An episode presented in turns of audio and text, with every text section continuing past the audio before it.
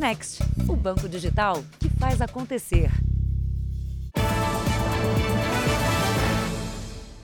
Boa noite. Boa noite.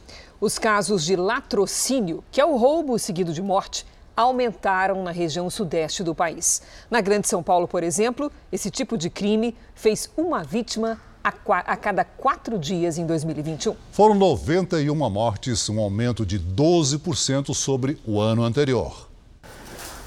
A mudança para outra casa é a tentativa de seguir em frente de uma família traumatizada com o crime que ocorreu a poucos metros dali. Nosso ciclo nessa casa acabou. Nunca mais, nem para passar na rua. O marido de Débora, o Ricardo, estava no ponto de ônibus, a caminho do trabalho, quando os assaltantes chegaram. Por um motoqueiro com duas, dois indivíduos, ele sentado não reagiu nem nada, tomou um tiro e o cara só viu ele caindo, puxou o celular e foi embora. Quatro meses depois da morte de Ricardo, ninguém foi preso. Sem resposta de nada, de DEIC, de delegacia, de nada. É o mesmo drama de muitas famílias. No ano passado, na Grande São Paulo, esse tipo de crime fez uma vítima a cada quatro dias. Foram 91 mortes, um crescimento de 12% no número de latrocínios. Isso aconteceu também na segunda maior região metropolitana do país. No Grande Rio, foram 81 assaltos ou tentativas de roubo que acabaram em morte. Francisco foi uma das vítimas. O taxista de 62 anos estava trabalhando. Dois criminosos embarcaram no carro, fingindo que eram passageiros. Para este especialista do Fórum Brasileiro de Segurança, a crise econômica é um dos motivos para o aumento dos latrocínios. Mas ele também diz que a falta de estrutura e de efetivo nas polícias dificulta o combate aos crimes. Tanto as polícias de São Paulo quanto a polícia do Rio de Janeiro, elas, elas têm claros de efetivo, faltam policiais para trabalhar nessas forças de segurança. E isso acaba impactando diretamente na criminalidade. Em muitos casos, a falta de uma resposta e de justiça aumenta o sofrimento das famílias. Eu acredito na justiça, não quero desacreditar. Veja agora outros destaques do dia. Ministro do Supremo determina que presidente Bolsonaro preste depoimento amanhã sobre vazamento de informações sigilosas. Presidente anuncia aumento acima de 33% em piso salarial de professores. Mundo e Brasil registram o recorde em novas infecções pelo coronavírus. Dono de fazenda acusado de maus tratos a búfalos é preso no litoral paulista. E na série especial, quadrilhas disputam espaço na fronteira para trazer maconha e cocaína ao Brasil.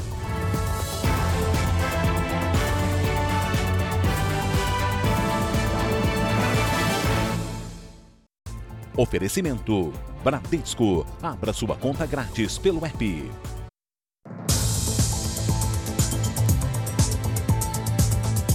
Apesar de todos os recursos de segurança, o roubo de dados pessoais para conseguir cartões de crédito e empréstimos não para de crescer. O levantamento revela que são 500 tentativas de fraude a cada hora. Conta em banco, Edson já tem há mais de 20 anos. Mas os problemas só explodiram mesmo na pandemia.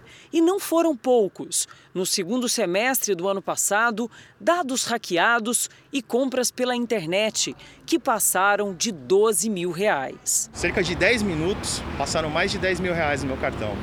E aí você fica só vendo, fica desesperado. No momento eu quase desmaiei até, porque estava vendo só notificações de gente passando, passando, passando, e você tenta entrar em contato com a operadora pelo saque e não consegue. Depois de muita negociação com a operadora do cartão, conseguiu a maior parte do dinheiro de volta entrou com recurso no Procon para tentar reaver o restante. Totalmente impotente, inseguro até de fazer transações. Atualmente, eu falei, eu tenho até medo de desbloquear os cartões novos que chegam para mim, justamente de usar, de outra pessoa pegar os dados e acabar usando e fazendo compra em sites. Mas aí vieram outros golpes, outros cartões pedidos em nome dele e empréstimos que ele não fez por meio das plataformas do banco. Estou utilizando é, somente cartão virtual para alguma transação que eu preciso fazer uma compra de internet ou fazer um pagamento de, de carro de aplicativo.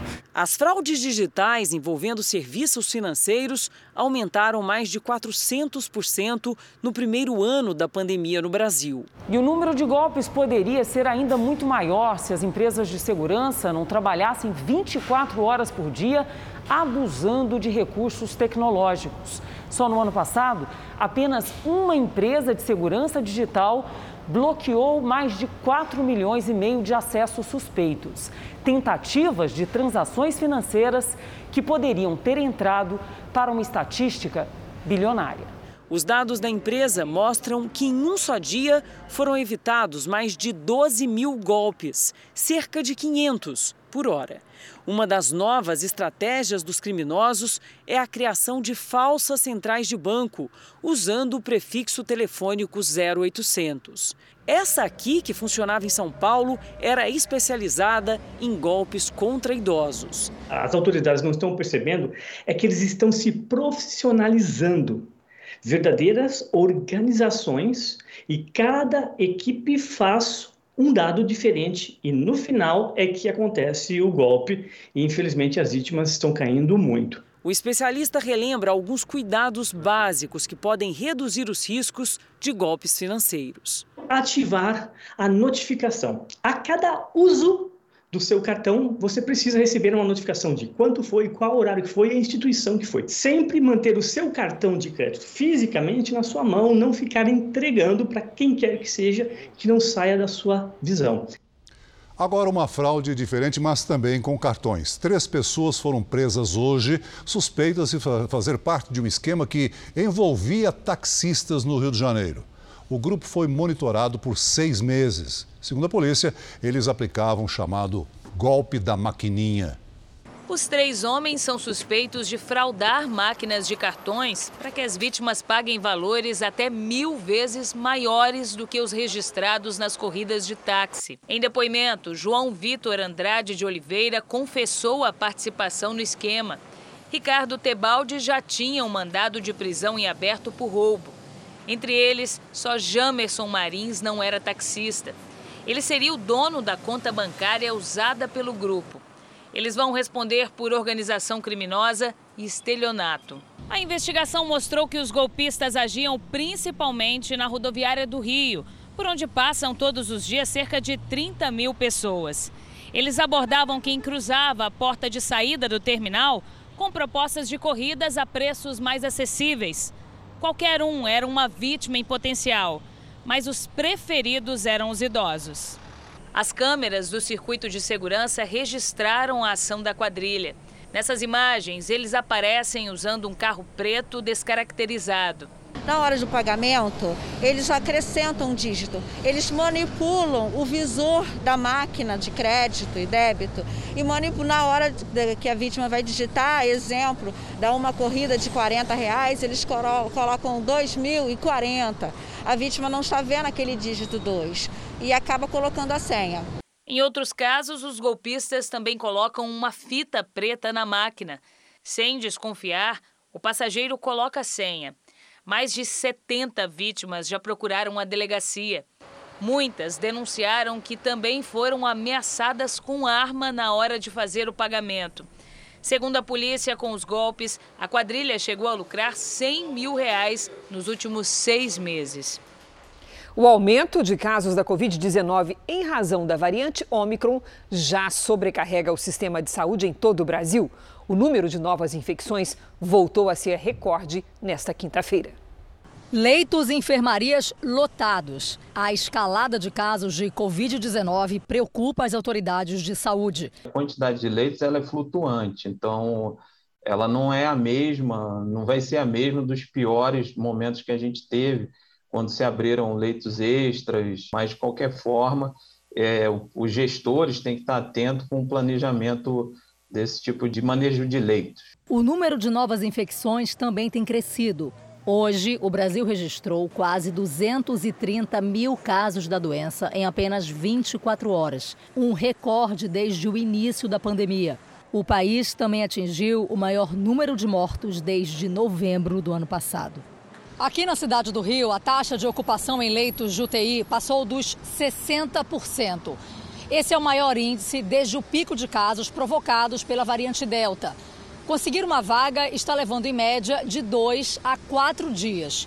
E aí, com mais casos positivos da doença, a procura pelos testes que confirmem o diagnóstico também cresceu. Hoje, um megacentro de testagem para a Covid-19 foi aberto no estádio do Maracanã, com capacidade para 5 mil testes por dia. Quem estava na dúvida procurou a unidade. Vendo sorvete, eu não vendi nada ontem, me tranquei dentro de casa porque fiquei preocupada. Há uma semana, a Secretaria de Saúde do Rio pediu 3 milhões de kits o suficiente para fazer testes por mais um mês. O Ministério da Saúde ainda não deu uma resposta. A preocupação é de que os testes acabem na próxima semana. A gente já botou em ação nosso plano de contingência e isso vem, vem, vem funcionando para poder garantir que as pessoas tenham atendimento adequado. E também no mundo, as infecções pelo coronavírus bateram um recorde. Nas últimas 24 horas, quase 4 milhões de pessoas foram diagnosticadas com a Covid-19 em todo o planeta. Os números assustam, mas apesar do novo recorde, a Organização Mundial da Saúde aponta para uma desaceleração da curva de infecções. A OMS explica que o crescimento global no número de casos nos últimos sete dias foi de 5%. Na semana anterior, o aumento foi de 20% e no começo do mês, a alta chegou a quase 55%. Desaceleração que ainda não é vista em alguns países como o Brasil e a Alemanha. Portugal teve mais um dia de recorde de infecções. O país se prepara para as eleições legislativas no próximo domingo, quando até quem estiver infectado pela Covid-19 vai poder sair de casa para votar. Em alguns países, as restrições começam a cair. Na Inglaterra, o dia foi de deixar as máscaras de lado. A proteção deixa de ser obrigatória, assim como o certificado de vacinação. As empresas de turismo do país já sentem a volta da confiança do consumidor para as férias do verão, no meio do ano.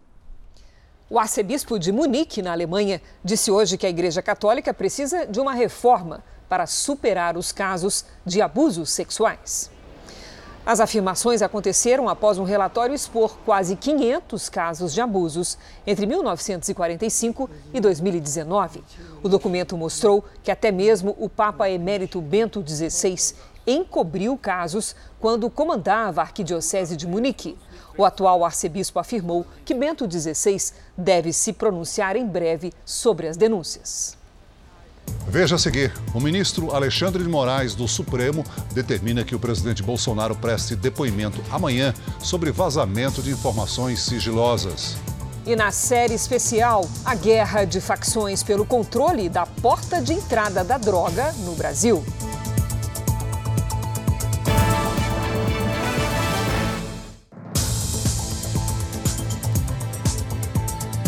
O presidente Bolsonaro anunciou hoje que o piso salarial dos professores do ensino básico vai ter um reajuste de mais de 30%. A medida preocupa estados e municípios que terão de arcar com a maior parte das despesas.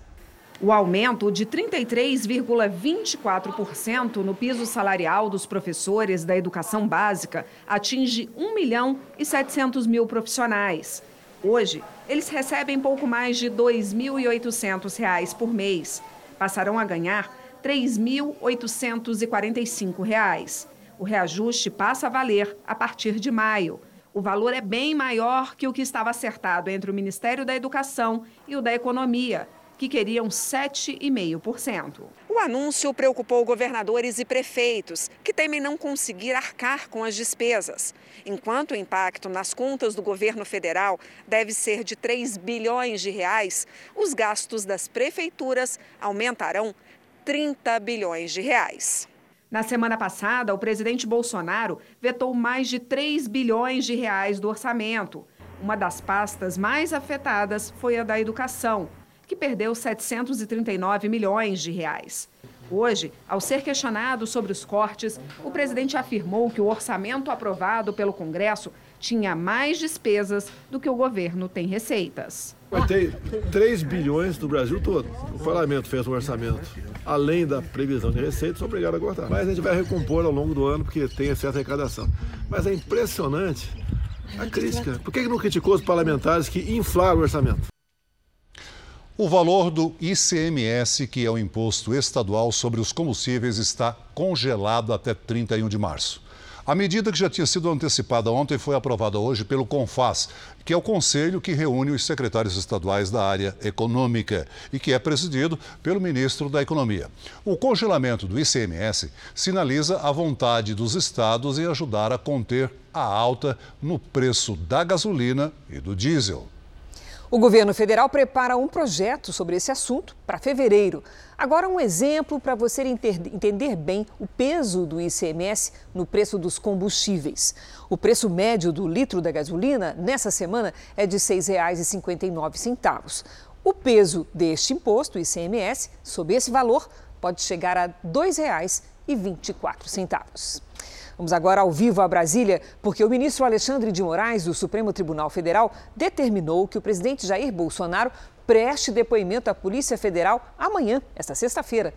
Então, tem quem tem as informações é a repórter Nathalie Machado. Boa noite, Nathalie.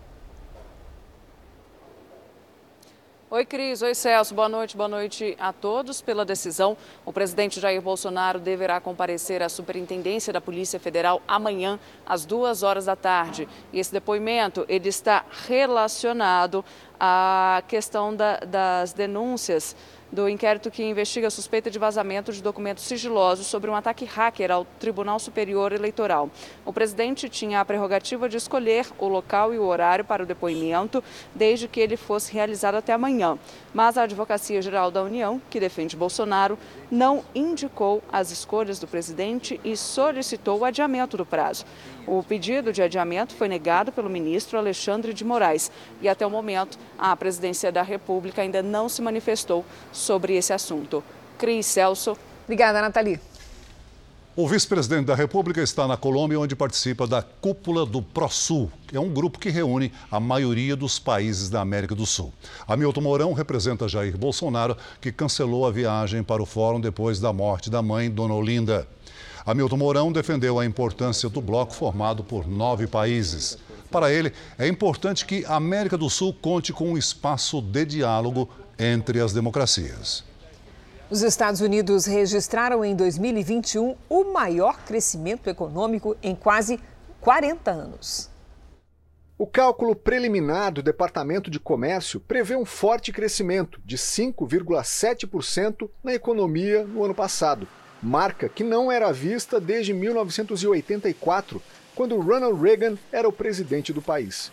A alta foi puxada pelo bom desempenho no último trimestre de 2021, quando os Estados Unidos cresceram quase 7%.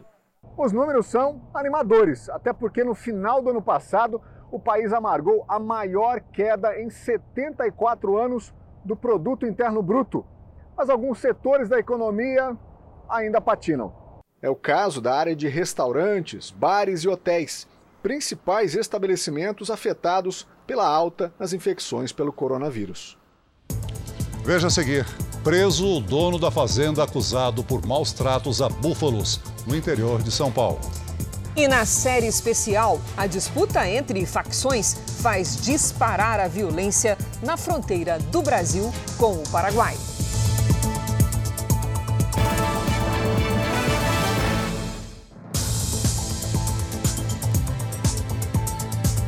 Exclusivo. O núcleo de jornalismo investigativo da Record TV foi até uma das regiões mais perigosas do mundo, a fronteira entre a Colômbia e a Venezuela. Um território de permanente conflito entre os dois mais antigos grupos de narcoguerrilheiros das Américas. Só nos primeiros dias deste ano foram confirmadas 33 mortes e mais de 50 pessoas estão desaparecidas.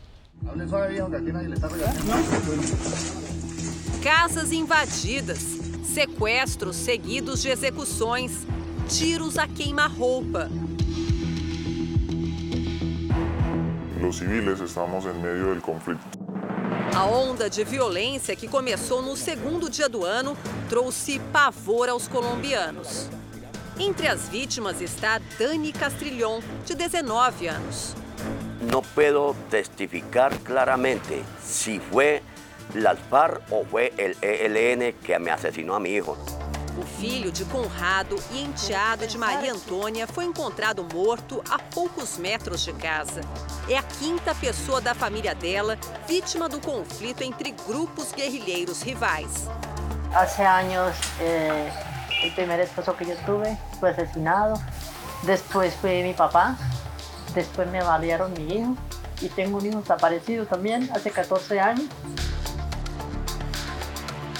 As execuções ganharam o nome de Massacre de Arauca, um estado que fica na fronteira com a Venezuela. Essa é uma região estratégica na rota do tráfico internacional de cocaína. E, segundo as investigações das autoridades colombianas, é o centro da disputa entre os guerrilheiros do Exército de Libertação Nacional, ELN, e os dissidentes das Forças Armadas Revolucionárias da Colômbia, as Farc.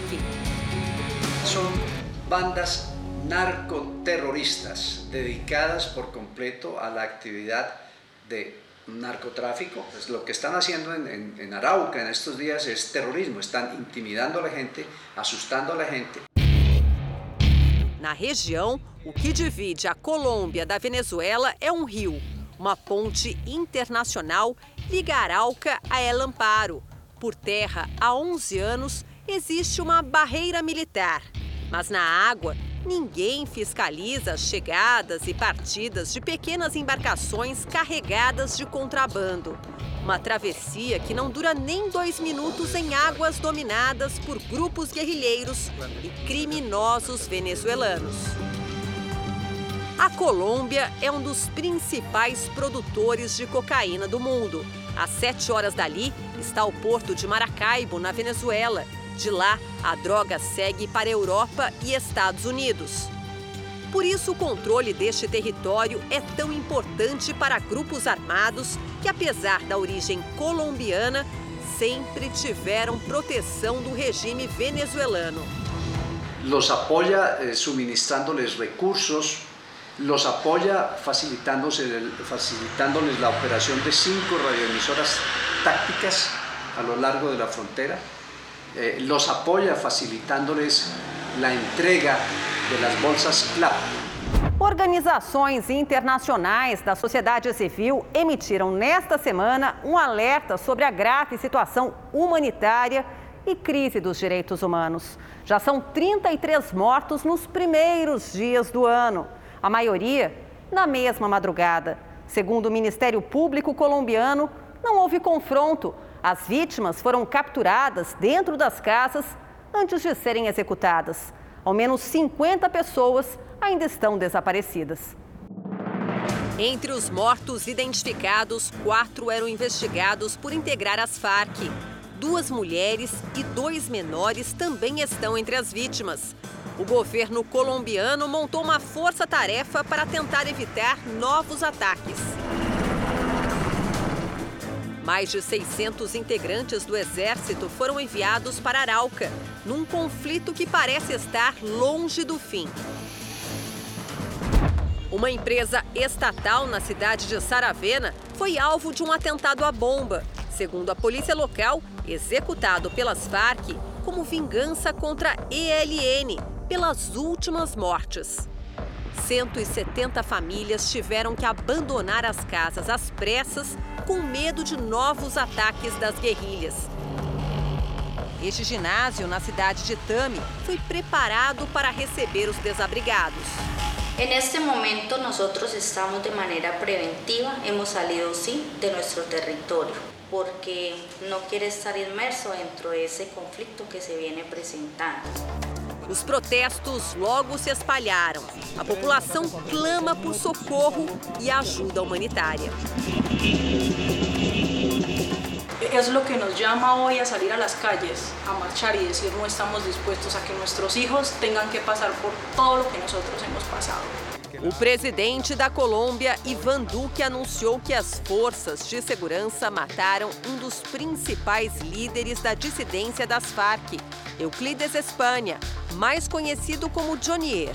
A operação foi no sudoeste do país, na província de Cauca. Foi preso hoje no litoral paulista o dono de uma fazenda denunciado pelos maus tratos a mais de mil búfalos. Cerca de 300 animais morreram. Luiz Augusto Pinheiro de Souza foi detido na cidade de São Vicente, no litoral de São Paulo, e levado para a capital. Ele é investigado por crime ambiental, maus tratos a animais e suspeito de coagir testemunhas durante a investigação o mandado de prisão foi expedido em dezembro. Segundo o inquérito, os maus tratos foram de agosto a novembro do ano passado. O proprietário teria deixado animais morrerem de sede e fome para se livrar dos custos de manutenção do rebanho. Isso porque ele já não teria lucro com a produção leiteira das búfalas. Ele poderia muito bem, já que não queria mais, se é esse o caso, ele poderia colocado em doação, é, alguém assumiria esses búfalos. Nós temos outros criadores é, na região e no Brasil. E nós vivemos um país que tem fome. O fazendeiro chegou a ser multado em mais de 4 milhões de reais.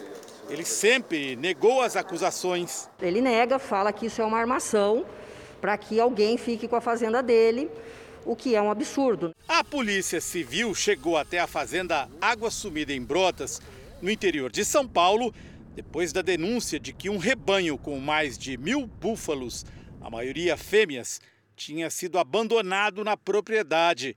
Uma perícia feita na fazenda descobriu 104 crânios de búfalos em duas valas clandestinas, o que é um crime sanitário e ambiental. Recentemente, a justiça decidiu que o rebanho vai ficar sob os cuidados de uma ONG que montou uma estrutura para tentar recuperar os sobreviventes. Através de uma decisão judicial esta semana, que emocionou a todos, então a guarda definitiva dos animais está com a ONG e agora tratando da questão do habitat. E assim as búfalas possam viver realmente com qualidade e com segurança. Dois homens foram presos na Grande São Paulo, suspeitos de participação em um esquema de fraude em saques do auxílio emergencial. Com a dupla foram apreendidos mais de 60 cartões clonados e senhas bancárias. Os dois homens foram flagrados pelas câmeras de segurança. Eles sacavam dinheiro dos caixas eletrônicos quando a polícia chegou nesta agência bancária, em São Caetano do Sul, no ABC Paulista. Com os presos foram apreendidos um carro, comprovantes de movimentação bancária e mais de 60 cartões e senhas, que seriam usados para a retirada dos valores do auxílio emergencial. Agora a gente vai averiguar melhor junto à Polícia Federal para saber é, se esses cartões são oriundos de roubo ou se são de cartões clonados também. Golpes como esse se multiplicaram durante a pandemia. Nos últimos dois anos, a Polícia Federal realizou cerca de 140 operações contra quadrilhas especializadas em roubar beneficiários do auxílio emergencial. Nesse período, a Caixa Econômica Federal, responsável pelo pagamento do benefício, constatou fraudes em mais de 13.500 contas. Só nesta comunidade, na zona leste de São Paulo, ao menos 15 moradores tiveram os benefícios sacados por outras pessoas. Eles só descobriram a fraude na hora de receber o dinheiro. Isso foi em 2020. Seu Pedro já recebeu o valor de volta, mas continua indignado. Quando eu cheguei lá para receber, aí a mulher deixou, você recebeu lá em São Bernardo. Eu digo, não, nem em São Bernardo eu passei. A gente fica injuriado, cara. Fica injuriado. É doido, não pode acontecer uma coisa dessa não, cara.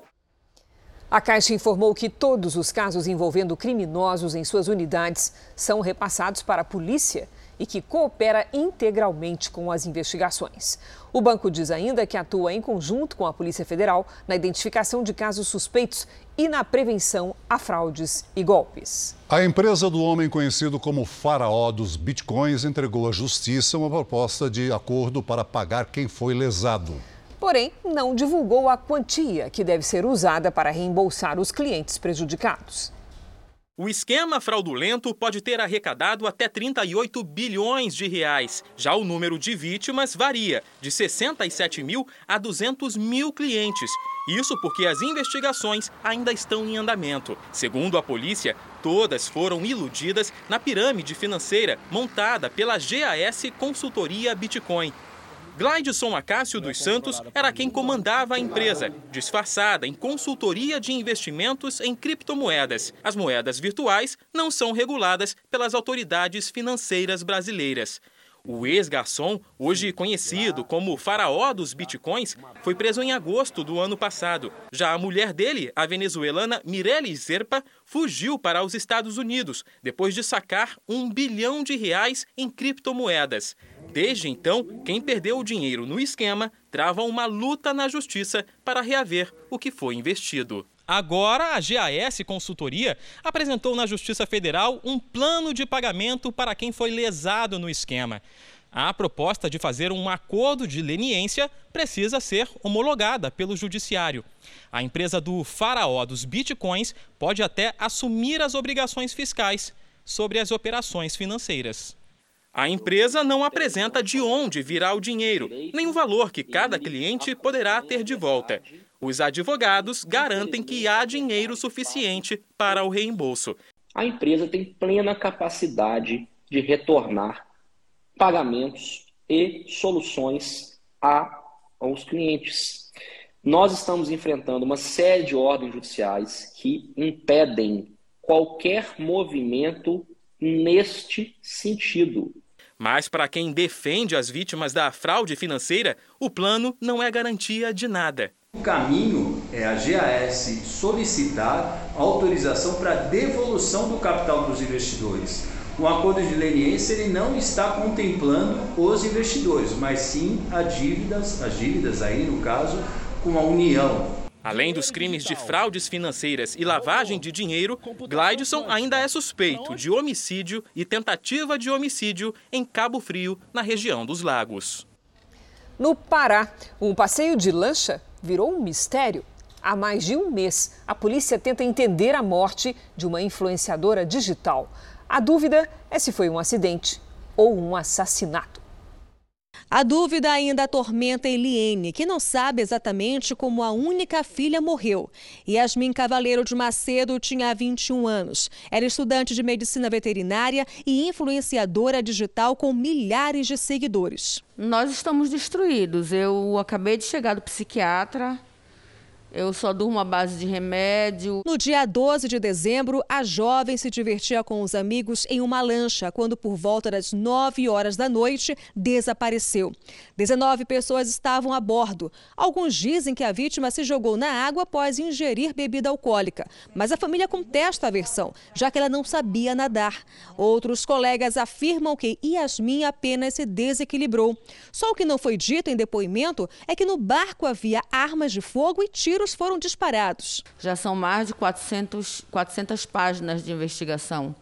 Então, nenhum depoimento bate com o outro. E todas as vezes que é perguntado como a Yasmin é, é, sumiu, ninguém sabe falar. O corpo de Yasmin não tinha marcas de tiros. A causa da morte foi afogamento. A polícia já ouviu mais de 50 depoimentos. Segundo as investigações, um dos suspeitos é Lucas Magalhães, o piloto da embarcação que, segundo a família da vítima, mantinha um relacionamento amoroso com Yasmin. Por isso, na próxima segunda-feira, ele será novamente interrogado. Foi Lucas quem registrou o boletim de ocorrência sete horas após o desaparecimento da jovem.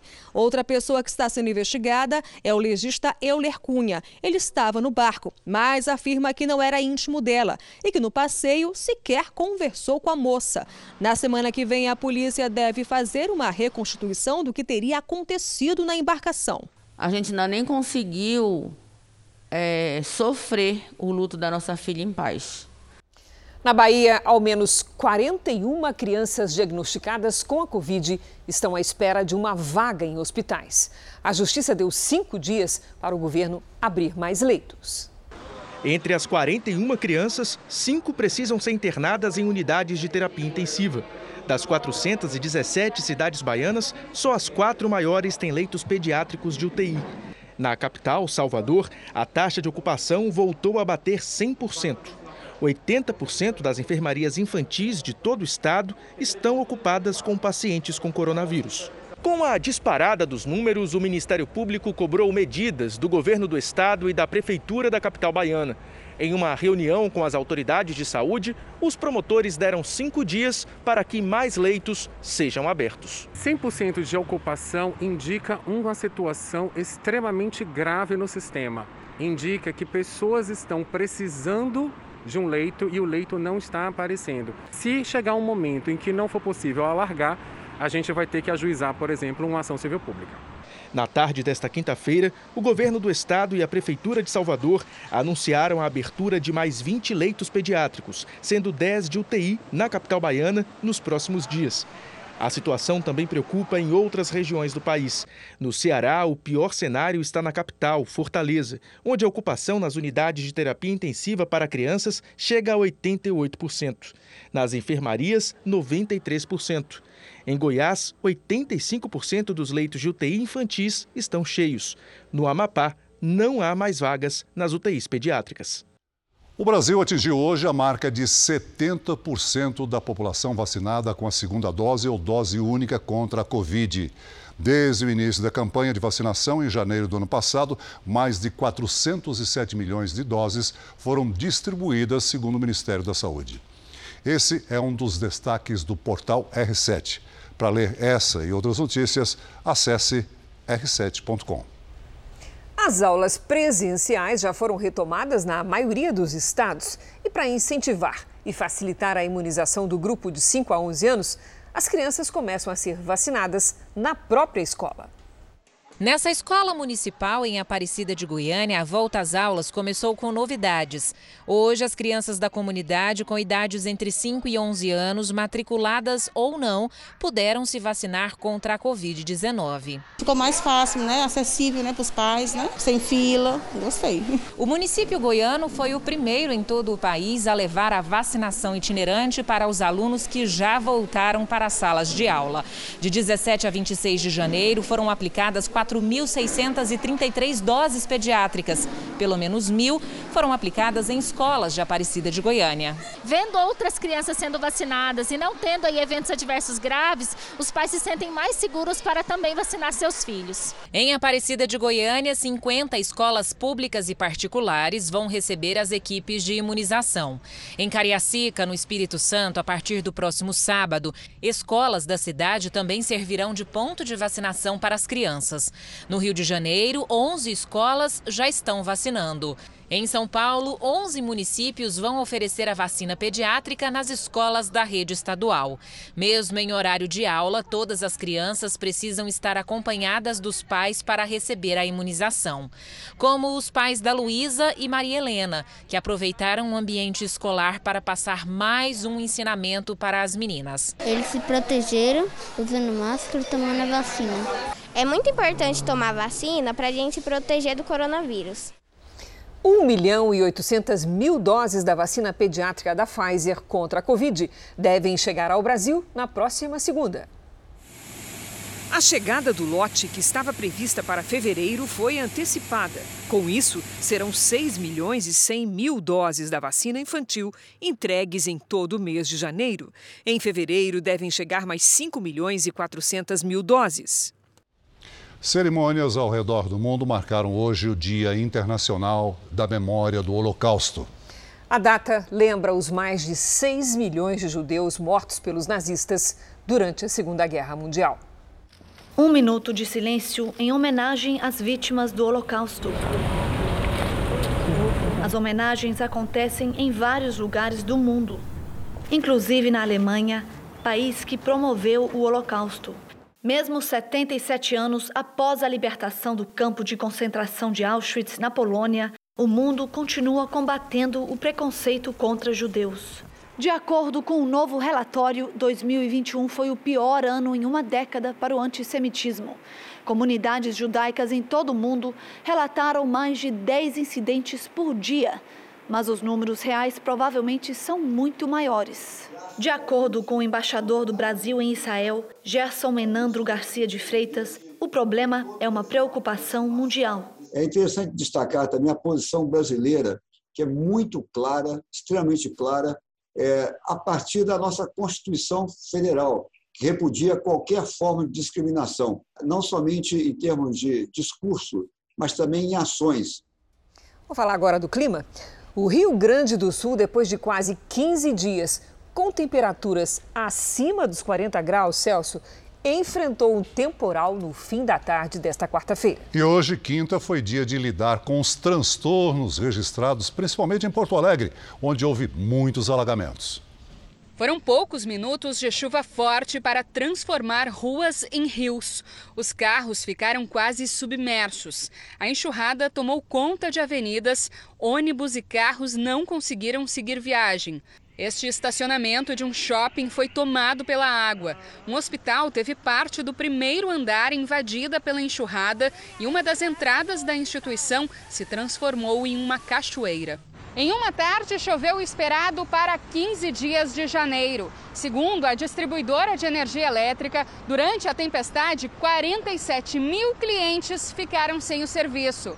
Além dos alagamentos nas ruas, muitas famílias tiveram que sair de casa. O excesso de água destruiu muros. Nesta residência, o carro da família que estava na garagem foi parar no buraco da piscina e o banheiro caiu por cima do veículo eu e meu irmão tentamos resgatar o um, um nosso cachorrinho, né? E fomos parar naquela árvorezinha lá. Eu fiquei me segurando lá, para senão eu ia ser arrastado lá para trás. O seu Neiri, de 80 anos, perdeu tudo o que tinha. Estragou os pisos tudo, estragou os móveis tudo. Geladeira, fogão, tá tudo pegou água ali. Não sei se vão funcionar ou não. Agora esfriar a cabeça e reconstruir tudo. A quinta-feira foi quente em São Paulo e no Rio de Janeiro também. A sensação térmica lá no Rio chegou a 48 graus. Eu disse 48. Será que tem virada no tempo à vista? Vamos perguntar para Lidiane Sayuri. Boa noite, Lid. Vai refrescar? Vai sim, Cris. Boa noite para você, para o Celso, para quem nos acompanha. Olha, além de nuvens carregadas sobre o norte e o nordeste, a passagem de uma frente fria sobre o sul do país provoca chuva forte, ondas de até 2,5 metros e meio entre os litorais do Rio Grande do Sul e de Santa Catarina. No sudeste, essa circulação de ventos destacada pela letra B no mar canaliza a umidade e forma nuvens de chuva que provocam temporais em todo o estado de São Paulo, no sul de Minas Gerais e do Rio de Janeiro. Há risco, inclusive, de alagamentos e transbordamentos na Grande São Paulo e ondas de até 3 metros no litoral paulista. Chove forte também no Paraná, Maranhão, Piauí e no Pará. Tempo firme apenas em Roraima, parte da Bahia, entre o Espírito Santo e norte de Minas Gerais e no sul gaúcho. A temperatura despenca em Curitiba Sexta-feira, nublada e chuvosa, máxima de 22 graus. Em Campo Grande, chove e faz 29. Em Vitória, tempo firme com 35. No Recife, 32 graus, com sol, calor e chuva rápida a partir da tarde. E no topo do ranking do calor, Boa Vista, com 36 graus. Verão com frio na capital paulista até o início da próxima semana. Nesta sexta, faz 26 graus. Olha só, previsão de muita chuva no fim de semana com máximas de 22 e de 23 graus. Na segunda, até 24. No Rio de Janeiro, olha a situação leve refresco no fim de semana. Bem leve, viu? Nesta sexta faz até 35 graus. E aí, na segunda, o calor volta de novo. Vamos ao primeiro Tempo Delivery de hoje. O Valdir é de São Luís, no Maranhão, Lidiane. Vamos para lá, Celso. Valdir, previsão de bastante chuva nesta sexta-feira, com máxima de 28 graus. A partir de sábado, só aparece mais e a chuva diminui. No domingo, faz até 32, com chance de arco-íris. A Márcia é de Arapongas, no Paraná, e quer saber quando vai esfriar por lá. Ela não aguenta mais esse calor. Vamos lá, Márcia. É o seguinte, ó, nesta sexta você já vai notar muitas nuvens e chuva em vários momentos. Máxima de 26 graus. Aí no fim de semana ainda mais fresco e chuvoso, com 24 e 23 graus. Participe também do Tempo Delivery pelas redes sociais. Mande uma mensagem com a hashtag você no JR. Até amanhã, gente. Fim de semana de chuva, né, dona Lívia? Chuva e frio. Obrigada. Até amanhã. Até. Manchas de óleo apareceram em pelo menos 12 praias no Ceará. A Marinha do Brasil informou que militares da agência da Capitania dos Portos realizaram a retirada do material de várias praias, como Canoa Quebrada e Canto da Barra. O caso acontece em meio à alta do turismo do estado e após mais de dois anos do desastre ambiental de derramamento de óleo, que atingiu grande parte do litoral brasileiro. A brasileira Bia Haddad fez história no tênis ao garantir uma vaga na final de duplas no Aberto da Austrália, em Melbourne. A tenista brasileira, que joga com a atleta do Cazaquistão, Ana Danilina, assegurou vaga na final ao derrotar uma dupla japonesa por 2 sets a 1. É a primeira vez que uma brasileira é finalista da fase mais recente da competição, que começou há 54 anos. Antes disso, em 1960, Maria Esther Bueno se tornou a primeira brasileira a faturar o torneio de duplas. As fronteiras do Brasil com países produtores de drogas na América Latina são disputadas pelas organizações criminosas. Na região centro-oeste, as facções vivem em guerra pelo controle dos carregamentos de cocaína e maconha. Na nossa série especial de hoje, o alerta das autoridades para Mato Grosso do Sul, onde as apreensões são recordes e as rodovias viraram rotas para o crime.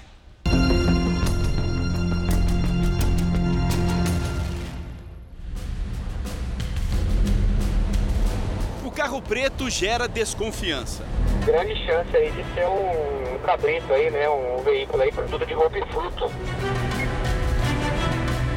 A polícia vai interceptar o veículo, mas o motorista se antecipa, desvia o caminho e foge do cerco. Quando nós percebemos a presença deles e começamos a acompanhá-lo, né, ele logo mudou a trajetória dele e afundou para o Paraguai adentro, né? Aí foge da nossa responsabilidade são cenas comuns na fronteira. No lado brasileiro, em Mato Grosso do Sul, a estrada asfaltada a MS 164. Ao lado, em território paraguaio, vias alternativas. Uma característica ideal para o crime organizado.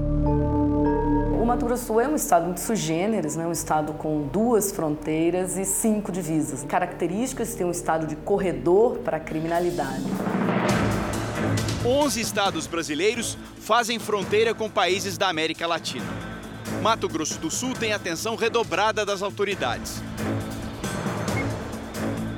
O mapeamento produzido pelo Núcleo Investigativo da Record TV, com base em informações de policiais e de levantamentos da Agência Brasileira de Inteligência, reforçam essa situação. São 1.500 quilômetros de fronteira com Paraguai e Bolívia. As facções mais antigas e poderosas do país, PCC e o Comando Vermelho, têm a hegemonia por aqui.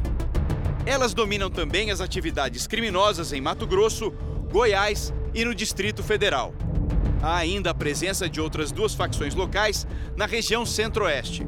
A Record TV, num trabalho inédito, percorreu o país para mostrar como esses grupos criminosos disputam o mercado da droga. A organização criminosa que consegue se inserir em determinada cidade da fronteira, ela consegue dominar o território e tudo que é produzido ali né, de forma ilegal, ele consegue estabelecer um domínio próprio ali. O primeiro grupo criminoso a enxergar as oportunidades oferecidas pela geografia do Mato Grosso do Sul foi o Comando Vermelho do Rio de Janeiro. A quadrilha começou a se infiltrar no estado na década de 1990 em busca de cocaína e maconha. A facção carioca foi soberana até a prisão do traficante Luiz Fernando da Costa, o Fernandinho Beiramar, em 2001. Anos depois, o grupo paulista chegou à região. BCC e CV dominavam a compra de armas e de drogas com traficantes locais em distintas regiões da fronteira. Eram rivais que respeitavam os territórios. Isso terminou quando o traficante Jorge Rafat, que negociava com paulistas e cariocas, foi assassinado em 2016. As investigações indicam que o PCC gastou cerca de 5 milhões e meio de reais no atentado. A violência explodiu na região. Em 2020, a fronteira do Brasil com o Paraguai registrou mais de 100 mortes violentas ligadas a esse conflito. Números que foram rastreados pela Record TV. No ano passado, uma das vítimas foi a filha do governador de Amambai, estado do Paraguai. A jovem de 21 anos foi morta na cidade de Pedro Juan Cabaleiro. Duas brasileiras também morreram no ataque. Eles não têm medo de matar a filha de um governador. Aqui a polícia se vê ultrapassada. A polícia e as forças de segurança não têm a mínima condição de combate. Não há um plano, uma política de Estado para combater o crime organizado. Os criminosos, traficantes e assassinos têm um terreno fértil onde podem fazer o que quiser e ninguém vai falar nada, nem combater. Nadie vai combater. Pedro Juan Cabaleiro faz fronteira com a cidade de Ponta Porã, no Mato Grosso do Sul. Separadas por uma avenida, são consideradas cidades gêmeas. Relatório da ONU indica que o Paraguai está entre os cinco maiores fornecedores de maconha do mundo, um dado que preocupa as autoridades do país vizinho. Estamos assumindo um compromisso. Nós estamos assumindo um compromisso. Sabemos que é um trabalho difícil, perigoso e sempre implica um risco. Mas priorizamos fazer isso e é uma luta. É uma política do Estado paraguaio, partindo do presidente da República, que o Paraguai faça uma luta frontal contra isso. Uma luta frontal contra isso. Estradas como essa são fundamentais dentro da logística do crime organizado. Depois de cruzar as fronteiras, os traficantes costumam dividir os carregamentos de droga para driblar a fiscalização, ao mesmo tempo diminuindo os prejuízos. Só para se ter uma ideia, de cada 10 quilos de cocaína e maconha que chegam aos grandes centros, 8 passam por esses caminhos. E acredite, de um jeito improvável. Uma frota de bicicletas. Só aqui foram quase 200 quilos de droga apreendidos. Essas bicicletas, elas são reforçadas, são reforçadas porque a estrutura dela não é adequada para levar esse tanto de carga por mais de 200 quilômetros, né, chegando até 300 quilômetros da linha de fronteira. A maior apreensão da história foi feita aqui no Mato Grosso do Sul. 36 toneladas escondidas em uma carreta que transportava soja. O estado é um recordista. Só em 2021 foram quase 470 toneladas. Em todo o país, 560. E parte da droga que escapa dos olhos da lei tem por trás um esquema bem simples: o mateiro. É um vigia do crime. Escondido na beira da estrada, com rádio e celular nas mãos, ele monitora os passos da polícia. Avisa as quadrilhas sobre operações e blitz. Por esse serviço, recebe 300 reais por dia. Na cidade de Aquidabã, a 15 quilômetros da fronteira, os mateiros conseguiram escapar. Mato Grosso do Sul não está só no topo do ranking de apreensões. Também prende muita gente. A média nacional de presos por 100 mil habitantes é de 380. No estado, chega a 700, quase metade por envolvimento com o tráfico. Para cada mula apreendida transportando drogas, você tem uma tropa aguardando para suceder esse local. Então, transcende em muito as ações da segurança pública. Porém, há de se ter ações de uma forma globalizada, não só no Brasil, não só no Mato Grosso do Sul, não só no Paraguai, não só na Bolívia. No podcast JR 15 Minutos de hoje, você acompanha os bastidores da série especial do Jornal da Record sobre as facções criminosas no Brasil. Você pode ouvir no r7.com, Play Plus e nos aplicativos de podcast. O Jornal da Record termina aqui. À meia-noite e meia, tem mais Jornal da Record. Fique agora com a Bíblia. Episódio de hoje: O conflito de Moisés. A gente se vê amanhã. Até lá. Boa noite. Até amanhã.